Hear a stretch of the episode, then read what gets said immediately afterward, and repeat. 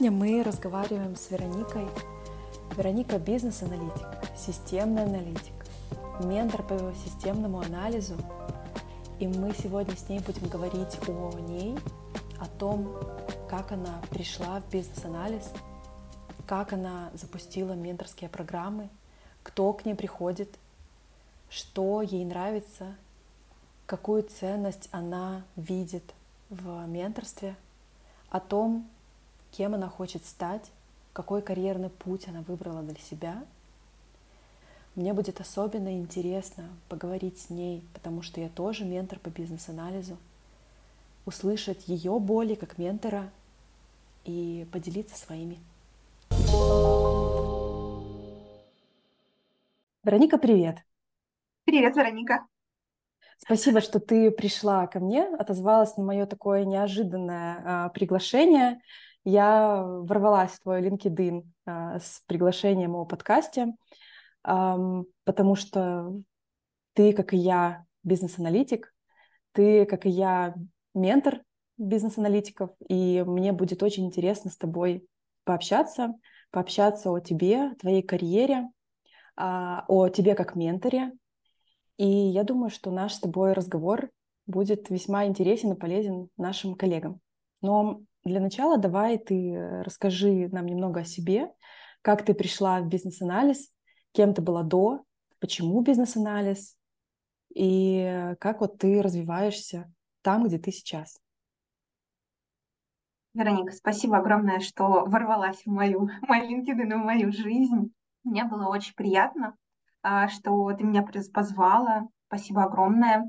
Вот я, конечно, исходя из того, что уже выступаю, где-то заявляю себе, ментально я была к этому готова, поэтому просто с радостью приняла твое предложение. А, наверное, обо мне. Да. Вопросов много, постараюсь по порядку. А, ну, у меня вход а, в бизнес-анализ, в IT, так, начался с образования. В восьмом классе я ходила на такие курсы от Cisco а, Academy, а, и они включали в себя совсем базовый курс понимания, что такое компьютеры, из чего они состоят. Мы делали лабораторные работы по наладке там, принтеров, разбирали, собирали э, системный блок, там даже было на скорость, чтобы сдать экзамен. Вот. Поэтому мой путь на самом деле начался с этого, и когда там после девятого класса я понимала, что я уже не хочу идти дальше повторять то же самое, что мы учили, я думаю, надо идти в колледж. Я пошла в радиотехнический колледж, поступила, и, э, в принципе, так начался мой путь в IT с, с, с образования, потому что после колледжа я училась на разработчика, я пошла работать разработчиком как раз-таки в Минскую центральную таможню. Вот. И там, кроме разработки, занималась еще много чем. И сопровождением, и тестированием, и ведением проектов. Вот. И уже в какой-то момент э, кода я писала не так много. И в какой-то момент я поняла, что код — это не совсем то, чего я хочу. Какой-то период времени я очень э, горела тем, чтобы вырастить из себя тестировщика, но все мои попытки и старания просто увенчались э, э, неуспехом. Там, условно, там надо сдать экзамен, тебе э, не хватает для проходного балла, и так два года подряд. И в какой-то момент я поняла, что, наверное, это вот не тестирование. Надо посмотреть еще дальше. И в связи с тем, что я работала параллельно, я пробовалась в разных сферах, да, условно от сопровождения до написания документации. А потом я уже пошла дальше, как бы по карьере в таможне, и поняла, что, наверное, а, анализ требования менеджмент, вот управление, да, это как раз то, что мне ближе, это у меня получается, и а, я даю больше ценность от этого, да, то есть я приношу в принципе, компании, организации больше ценность э, именно благодаря моим вот этим навыкам. И я поняла, что все, нужно быть э, чистым бизнес-аналитиком, и поэтому я ушла в аутсорс. Получается, ты пришла в свою компанию таким классическим бизнес-аналитиком, а как ты оказалась системным аналитиком? А, я проработала полтора года на одном проекте как чисто бизнес-аналитик. И когда появился проект, э, в котором нужны были, ну, то есть заказчику требовалась большая система, да, уже существующая, и нужны были специалисты, у которых есть технические знания. Как раз таки бизнес предполагал, что это будут аналитики, которые совмещают и бизнес, и системный, да, чтобы не только решать проблему бизнеса, но еще решать и проблему системы, да, чтобы это можно было масштабировать в будущем. В связи с тем, что у меня есть уже хороший такой бэкграунд разработки, Uh, и, в принципе, бэкграунд проектирования интеграций, взаимодействий, описания технических, детальных технических требований. И получилось так, что тут мои знания очень сильно пригодились. Но я, наверное, скажу о том, что это не то, что я прям была такой готовый испеченный пирожочек, только бери. Вот. А, мне пришлось тоже очень много каких навыков подтянуть и обучиться новому, потому что даже вот за вот это время, сколько там, ну, во-первых, я уходила из госструктуры, это в любом случае не много со временем, да, не с новыми технологиями, плюс полтора года чистого бизнес-анализа, и потом получается, что ты все равно, когда приходишь в системный, тебе нужно набраться вот этих новых технологий, а, понимания, нового понимания, как описывается интеграция. У тебя база есть, но на эту базу еще нужно очень-очень-очень много чего положить и систематизировать. Первые несколько месяцев этим занималась. А, именно систематизацией того, что есть, и положить на эти знания новые знания, которые совместимы с новыми технологиями. А вот э, если совмещать бизнес-анализ и системный, это такой, знаешь, вопрос дискуссионный. Я пока еще для себя не решила четкого ответа. Все-таки системный анализ и бизнес-анализ разное ли это? Должен ли бизнес-аналитик быть системным аналитиком, либо это разные профессии? Для тебя а, бизнес-анализ, живет ли он без системного анализа? И наоборот, либо они просто гармонично друг друга дополняют, и ты квалифицированный специалист? Это очень хороший вопрос, и действительно это холиварная такая тема для дискуссии, обсуждения.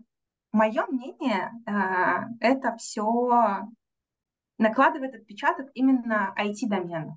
Потому что если мы выйдем за IT-домен, и возьмем там бизнес-аналитика, системного аналитика, то как будто бы ты сразу понимаешь, где граница.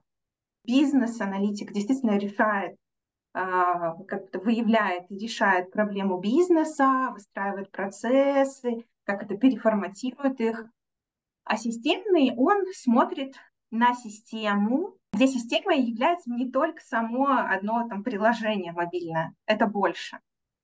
И здесь как будто уже граница понятна, что бизнес занимается бизнесом, наладкой процесса, а системный аналитик, он должен сделать так, чтобы эта система функционировала, масштабировалась, не ломалась, э, чтобы с технической точки зрения это все хорошо друг с другом сочеталось и функционировало. Если мы приходим в эти домен, у нас еще в разных регионах разные требования. А разные компании формируют собственные требования. Чем больше компаний, тем она может диктовать как бы ну, определенные требования на рынке. Здесь это все как будто перемешалось. И нет вот этой четкой, понятной границы между системным э, бизнес-аналитиком. Да? Есть такое IT-бизнес-аналитик. Э, я это понимаю, что это все равно база бизнес-анализа, это все равно бизнес-аналитик, с техническими знаниями. То есть это все равно специалист, который должен понимать, что такое требование, как их выявлять, собирать э, и уметь разговаривать с бизнесом, но при этом это человек, э, который понимает, как эта система внутри работает. То есть вот. системный анализ — это такое качественное преимущество для бизнес-аналитика. Это скорее расширение знаний, угу. и, наверное, в каких-то регионах это хороший стимул быть э, более конкурентоспособным на рынке. Вот мы сейчас э, в ноябре 2023 года, мы смотрим на какие-то вакансии, какие-то требования, и мы видим то, что знания интеграций, умение их описывать, они стоят пусть не первыми строками в вакансиях бизнес-аналитика, но они стоят как обязательные. Да, и с каждым годом на самом деле все их больше и больше, потому что еще три года назад, вот как раз когда я в аутсорс переходила, знания интеграции были не обязательны, но SQL ты должен был знать. Процентов 80 вакансий, на которые я откликалась, это были именно SQL. Интеграции, именно проектирование API там, или с брокерами работа. То есть хорошо, если ты это знал, но этого не было в требованиях прописано. Сейчас это уже немножко другие требования, и они больше нарастают техническими скиллами. Поговорим, наверное, о такой ключевой теме, которую я сегодня хотела застронуть, это менторство. Я сама занимаюсь менторством с января 22 года, да, почти уже два года. Ну, человек 15 каким-то образом со мной касались э, с точки зрения менторства. То есть это было и какое-то длительное сотрудничество. Есть те, кто приходит там пару раз, им нужно что-то подтянуть или, например, провести какой-то ассессмент. Расскажи мне, пожалуйста, что тебя побудило пойти в менторство? Я, знаешь, сталкивалась еще на предыдущей работе, когда уходила с вот этим моментом, когда ты уходишь, у тебя так много знаний, и ты вроде бы их какие-то документы переложил, но как будто этого недостаточно. И мне кажется, что сейчас я тоже пришла к такому, что вот у меня есть знания, и мне хочется ими делиться. Я понимаю, что это не специфика каждого человека, да, вот у меня есть такая потребность делиться этими знаниями. И получается, чуть больше года назад э, я создала блог, и я еще тогда не понимала, как я в это приду я постепенно давала консультации, а, общалась с ребятами, их с их потребностью, в принципе, тогда еще прийти в IT, потому что мне казалось, что, наверное, моя больше целевая аудитория — это ребята, которые хотят прийти. И потом только, наверное, к маю я поняла, что мне хочется работать с коллегами, у которых уже есть база бизнес-анализа, а, но которым как раз-таки не хватает тех технических скиллов, которые есть у меня. И вот в этот вот момент э, я набрала людей э, на потоки своего менторства. Вот. И наше менторство заключается больше в том, что я даю базу как системного анализа, да, то есть больше такой набор технических навыков. Э, ребята пытаются это сразу внедрить в свою работу. Не у всех это получается, не все, не все это хотят делать, кто-то вообще не бизнес-аналитик, но ему просто хочется. Только тогда, когда я начала этим заниматься, я поняла, что для меня это значит. Что на самом-то деле менторство для меня — это мой же вариант обучения. Потому что когда ты ментор, к тебе приходят разные вопросы. Ты готовишься, и когда ты обучаешь эти, э, то есть преподаешь эти же знания, то есть у тебя нет права недопонять саму, самому, да, то есть ты лишний раз разберешься в теме, а когда тебе задают еще вопросов, ты такой, ага, да, интересно, пойду сам еще изучу дальше какие-то вещи, да. Э, это не говорит о том, что ментор — это всезнайка, да, у него как бы полный набор э, навыков. Нет. Ментор — это тоже человек, который обучается за счет вот этой такой рефлексии уже со своей аудиторией какой-то. И для меня вот это менторство а, да, какой обмен энергиями. Я отдаю свои знания, да, но я же это колоссальное количество энергии от ребят получаю, в том числе и, и знания тоже. То есть ты взаимодействуешь с ними вот на вот этих потоках. Это не какие-то записанные курсы, тренинги. Это вот прям регулярное взаимодействие а, глаза в глаза. Да, это регулярное взаимодействие глаза в глаза, поэтому я не не беру большие группы. То есть у меня максимум три человека. Для меня это комфортное число людей, которым я могу максимальное количество времени э, уделить, да, и дать обратную связь. Вот. Чем больше людей, тем, естественно, мой фокус внимания будет распыляться, чего я не хочу. Когда я, в общем, начала вести менторство, я пришла к тому, что почему-то вот мы бизнес-аналитики, и мы работаем в больших компаниях в которых есть тоже бизнес-аналитики. У нас вроде так много коллег, которым мы можем на работе прийти и спросить совета, но большинству ребят, которые, например, приходят ко мне на менторство, им проще прийти, э, заплатить деньги за консультацию, поделиться своей проблемой с незнакомым человеком, мозгоштурмить вместе со мной, получить э, ряд вопросов, на которых нужно ответить, чтобы прийти к решению, чем пойти и сделать то же самое с своими коллегами. Как ты думаешь, почему так?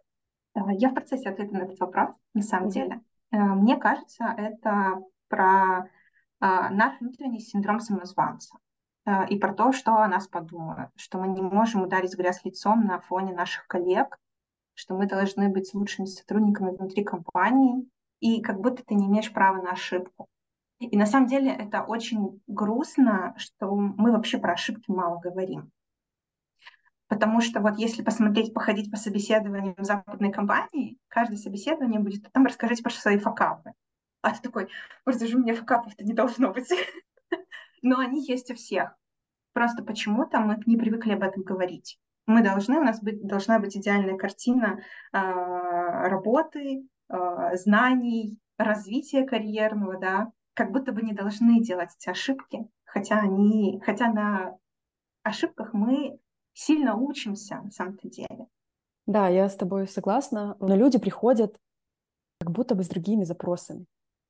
И вот эта эмпатия, которая должна проявиться к ним, чтобы услышать, что же все-таки тебя беспокоит, это тоже просто супер важно. Потому что приходят ребята, да, они все знают. Но правда, они все умеют. И они приходят и говорят, я не знаю, как это сделать. И потом ты его так за ниточки, за ниточки задаешь вопросы, так он или она, так вы же все знаете. И вот, наверное, как вселить какую-то уверенность в себе, помимо знаний, это тоже часть менторства. Потому что курсы, тренинги, они этого не дают. Это такое мое субъективное мнение. Ты очень красиво, хорошо сказал. Спасибо. Ну, Просто вот э, ты сказала о том, что почему ты пришла в менторство. Мы с тобой немножко затронули, почему наши коллеги приходят как менти. Ты, когда к тебе приходят люди, а есть ли у тебя какой-то фильтр, который проверяет мотивацию и желание что-то делать, а не желание просто как будто я приду, мне это все решат мои проблемы, кладут в голову, я уйду, и все будет хорошо. Ну, во-первых, я работаю с ребятами, у которых есть понимание, знание бизнес-анализа. То есть я не про то, чтобы рассказывать, что такое требования и какие они могут быть. Для этого есть э, курсы как раз таки, которые дают hard skill. То есть я предупреждаю ребят о том, что это 10 часов в неделю, я даю много материалов для того, чтобы вы взяли эти технические требования, технические знания. Вот. Если вы не готовы, ну, то есть у вас много проектов, вы не готовы э, такое время уделять, понятно, что это среднестатистическое время, кому-то нужно будет больше времени, кому-то меньше. Получится, что мы с вами играем в одни ворота. Я вам даю, а вы ничего не хотите делать менторство все равно предполагает, что вы заинтересованы и вы большую часть знаний черпаете извне и через меня перерабатываете эти знания. Поэтому, наверное, у меня фильтр — это вот больше про, про время, которое вы готовы уделять. Если вы ну, не готовы, то, наверное, значит, не я. Да, понимаю вот эту боль, когда по твоему ощущению ты как ментор а, даешь больше, это сто процентов. Вот мы с тобой, видишь, уже начали затрагивать такие негативные, наверное, поинты. Что, бы, что вот для тебя самое сложное в менторстве? Очень хороший вопрос. Самое сложное на самом деле это настроиться на нужное состояние перед созвоном с ребятами. Потому что какой бы день у тебя не был, какое бы количество звонков за этот день у тебя не было, ты должен прийти с хорошим позитивным состоянием к ним. Потому что мы все работаем, и ну, у меня обычно созвоны с ребятами это после работы. И не хочется передавать свое состояние на ребят, да, а хочется, чтобы как-то вызывать у них хотелку приходить ко мне, да, делиться какими-то своими, там, не знаю, переживаниями, вопросами. Вот. И для этого мое состояние должно быть располагающим. И на это нужно настраиваться, потому что бывают дни, когда там, у тебя 7 часов созвонов, ты просто уже ну, весь свой коммуникативный скилл просто выжил на максимум, да, а тебя еще там, два часа с ребятами, да, там, созваниваться и им пользу приносить. Это, наверное, самое сложное. А то, что бесит, а, это то, что есть ребята, которые не дружат с Гуглом. Есть вещи, ну, которые просто первая строка Гугла. И ты увидишь весь полноценный развернутый ответ на свой вопрос. Я все-таки работа со мной это не про Google. Это про то, что ты пошел пособирал информацию. В Google, в чат, в чат GPT, э, мне кажется, уже AI разный можно даже к этому привлечь. И уже когда ты понимаешь, что ты все равно не то понял, или есть какие-то вещи, которые оттуда ты не возьмешь, ты тогда приходишь, обсуждаешь, да, какой-то, как, например, задачу. Ребята приходят, у них есть определенная задача на работе, они не знают, с чего начать, как архитектуру эту строить, как подойти к ней. И тут, конечно, тебе уже ни Google, ни чат GPT не поможет с этим. Но есть вещи, которые там точно можно найти. Я с тобой согласна, особенно про Google. Я тут про себя смеюсь, потому что так и есть. Так и есть. Это не только с э, теми, с кем ты занимаешься менторством, это, в принципе, со многими людьми. А, я сама стараюсь как-то искоренять в себе. А, я надеюсь, что я уже искоренила, а, и мне помогает как раз-таки чат GPT. И вот такой небольшой автоп, потому что искусственный интеллект сейчас повсюду, о нем все трубят. Можешь ты поделиться, как ты его используешь, если используешь? Я точно с ним советуюсь. Скорее, это больше генерация идей. Сто процентов, особенно когда ты, да, тоже не в каком-то творческом состоянии находишься, да, у тебя идеи совсем не генерируются, или это прекрасный инструмент для брейнсторма. Это первое. Второе, его можно использовать для построения диаграмм. Ну, то есть, условно, если тебе нужно там просто быстро набросать схему БД, ты понимаешь, что там за сущности должны быть. Ты можешь его использовать, он тебе просто как э, MS-DOS, как в виде MS-DOS она нарисует, и этого иногда достаточно для первого этапа, чтобы понять, как это будет устроено, это решение. Ну, он может написать в HTML диаграмму, если ему расскажешь, что нужно. Либо отрерайдить ее. Как и, в принципе, мне кажется, любой код, которые к этому тоже разработчики прибегают, как и Swagger, нужно понимать, что то, как он сделает, тоже не всегда правильно. Вот. А, то есть здесь все равно как бы нужно, чтобы ваш мозг тоже работал.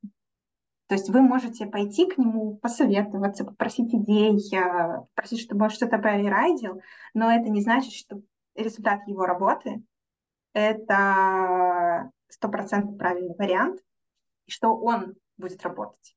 Зачастую он просто дает вам идеи, как можно улучшить. Например, ваш свагер, диаграмму, сущности. Вот. Но делать вам это придется. Вы просто берете от него опять-таки идеи. Ну да, круто. Спасибо большое, что поделилась вот прям такими практическими опытами, потому что я пока его использую в качестве, да, брейнсторминга. Я спрашиваю у него структуру и что мне, какую структуру мне сделать, что в этой структуре написать, чтобы уже как-то основываться на, на структуре и писать документацию. Да. Но использую не каждый день, но еженедельно, я бы сказала, всегда. То есть раз, два, три дня. Это супер, конечно, помощник, но я пока еще не верю, что он может нас заменить. По крайней мере, нашу работу. Посмотрим. Посмотрим, да. да. Пока у меня тоже есть сомнения, потому что э, это все-таки про то, что мы больше коммуникаторы и эмпатичны, должны быть эмпатичны, ну, стараться быть эмпатичны к бизнесу, чего пока в AI очень сложно заложить. Да, это эмпатия. Согласна. Давай вернемся обратно к менторству. Я тебя узнала из LinkedIn. Я увидела твои посты про набор групп на менторство. И если ты их запускаешь, значит, э, это кому-то нужно. Расскажи, пожалуйста, как ты строила свой личный бренд, чтобы люди знали о тебе, как оно тебе помогает набирать людей, которые доверяют тебе свою часть карьеры, можно так сказать? Мой личный бренд — это моя репутация. Все, на этом, на этом можно поставить а, точку. Так либо иначе мы все равно находимся в кругу коллег, в кругу бизнес-аналитиков, и здесь, наверное, больше работает а, репутация и сарафанное радио. Вот. А, и меня это радует, что если люди меня рекомендуют, значит, это востребовано, кому-то нужно, кто-то интересуется.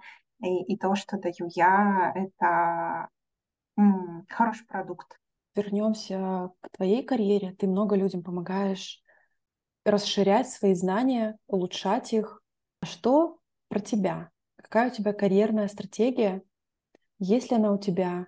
И если она есть, то расскажи, пожалуйста, о своих планах на ближайшие месяцы, годы, десятилетия.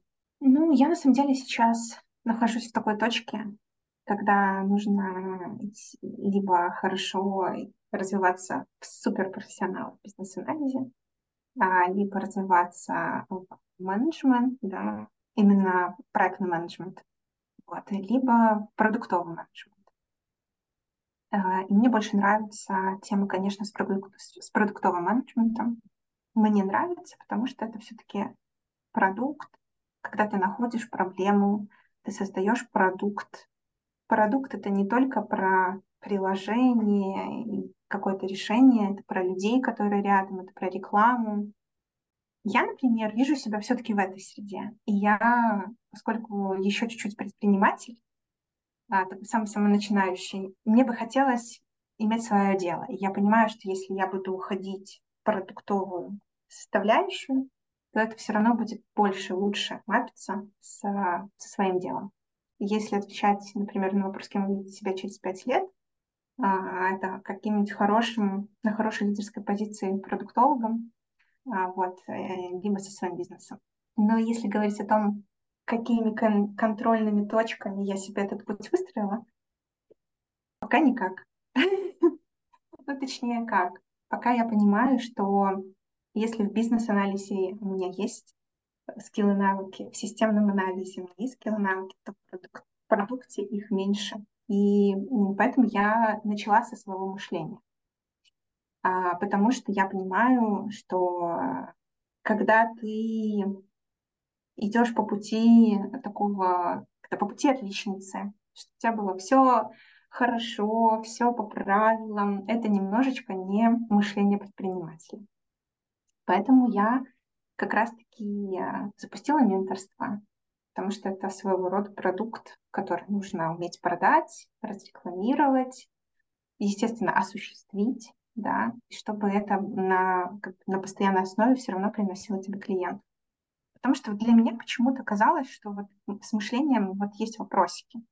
У меня есть тоже ментор э, по product ownership, да, которая тоже мне советует курсы, советует а, классных ребят, с которыми можно пообщаться, либо интервью, кого посмотреть, а, посмотреть, с чего они начинали, как это, как это развивалось. Поэтому я сейчас в таком тоже еще путь выбран, но я в самом-самом начале с не до конца уверенностью, мой ли это путь. Вот. Но мне это очень интересно.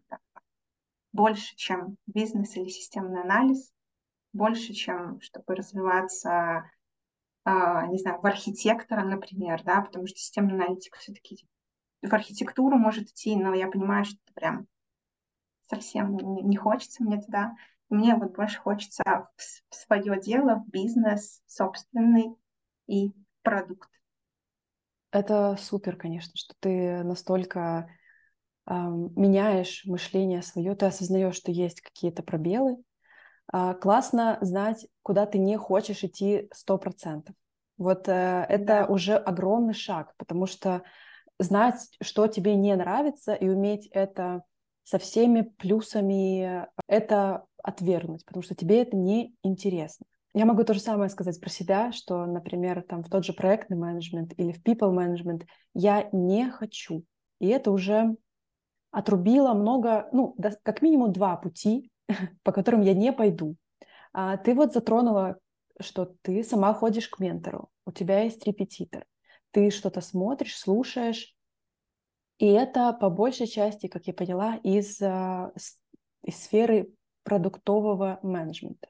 Какими ты еще средствами получения знаний пользуешься? Что ты слушаешь или смотришь? Кого ты слушаешь, смотришь, помимо людей, с которыми ты занимаешься индивидуально? Я бы не сказала, что это только про проектный продуктовый менеджмент. Если говорить про продукт, то это, конечно, книжки. Последнего я читала «Преодоление пропасти» Джеффри Мура. Это как раз про то, тоже вот про твое э, восприятие мира даже немножечко, э, что идея — это все круто, классно, это так романтично, но ты должен понять, что твой продукт должен приносить деньги. И с одной стороны, ты всегда это понимал, то есть ты понимаешь это. И когда, например, я ходила на хакатон, об этом много раз говорили, что идея, должна, идея, конечно, должна быть классной, вы должны придумать, как ее разрекламировать с нулевым бюджетом и как за какой-то период времени да, этот бюджет наработать, заработать прибыль, какие-то деньги. Вот. И ты такой, ага, вот он, реальный мир. Либо а, еще Inspired я не помню, правда, автора, это была книжка как раз про то, что продукт — это люди. Не забывать об этом, что и это люди, в том числе, которые работают с тобой, и даже это в первую очередь люди, которые работают с тобой, и только уже как бы твоя целевая, ну, то есть в том числе твоя целевая аудитория, на которую рас, рас, расширен твой продукт. Но не нужно забывать, что ты будешь по факту тестируешь свой продукт на людях, которые с тобой рядом, которые с тобой работают. Да, вот а... книга Inspired — прекрасная книга для того, чтобы разобраться в продукте, как продукт рождается, как он разрабатывается, кто что делает и как он а, реализуется. Вот я эти, эту книгу как раз-таки советую для того, чтобы понять, как работает IT. Потому что мы все работаем, по сути своей, на продуктах. Да, они не наши, они не наши компании, если мы работаем в сервисной компании, но они продукты для кого-то. И вот так они развиваются.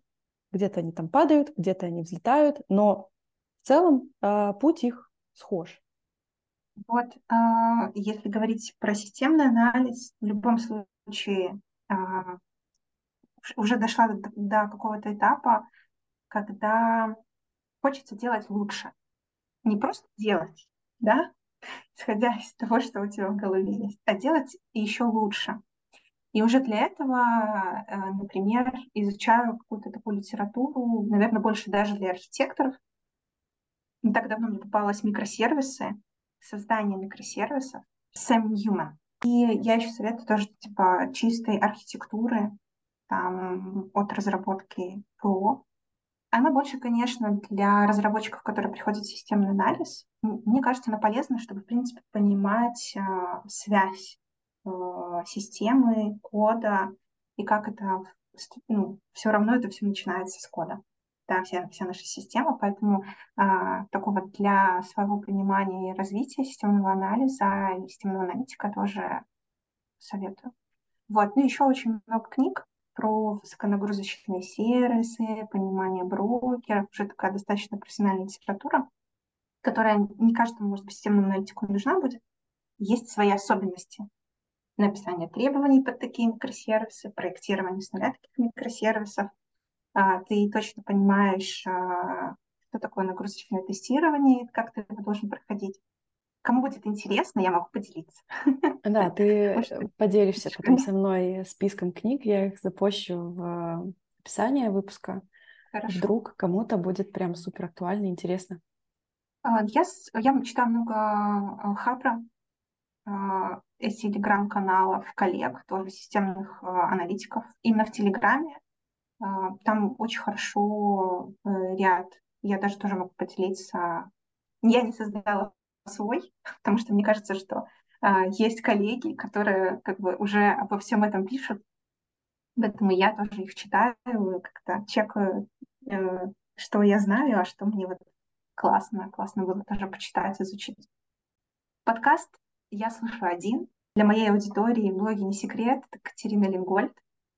Я обожаю ее слушать, и это не, про не про бизнес-системный анализ, это про твое внутреннее состояние, и понимание, как работает наш мозг, а, в том числе и усвоение информации, выгорание, энергии, мотивация. Это очень классно, дает тебе понять свое состояние в той точке, в которой ты сейчас находишься.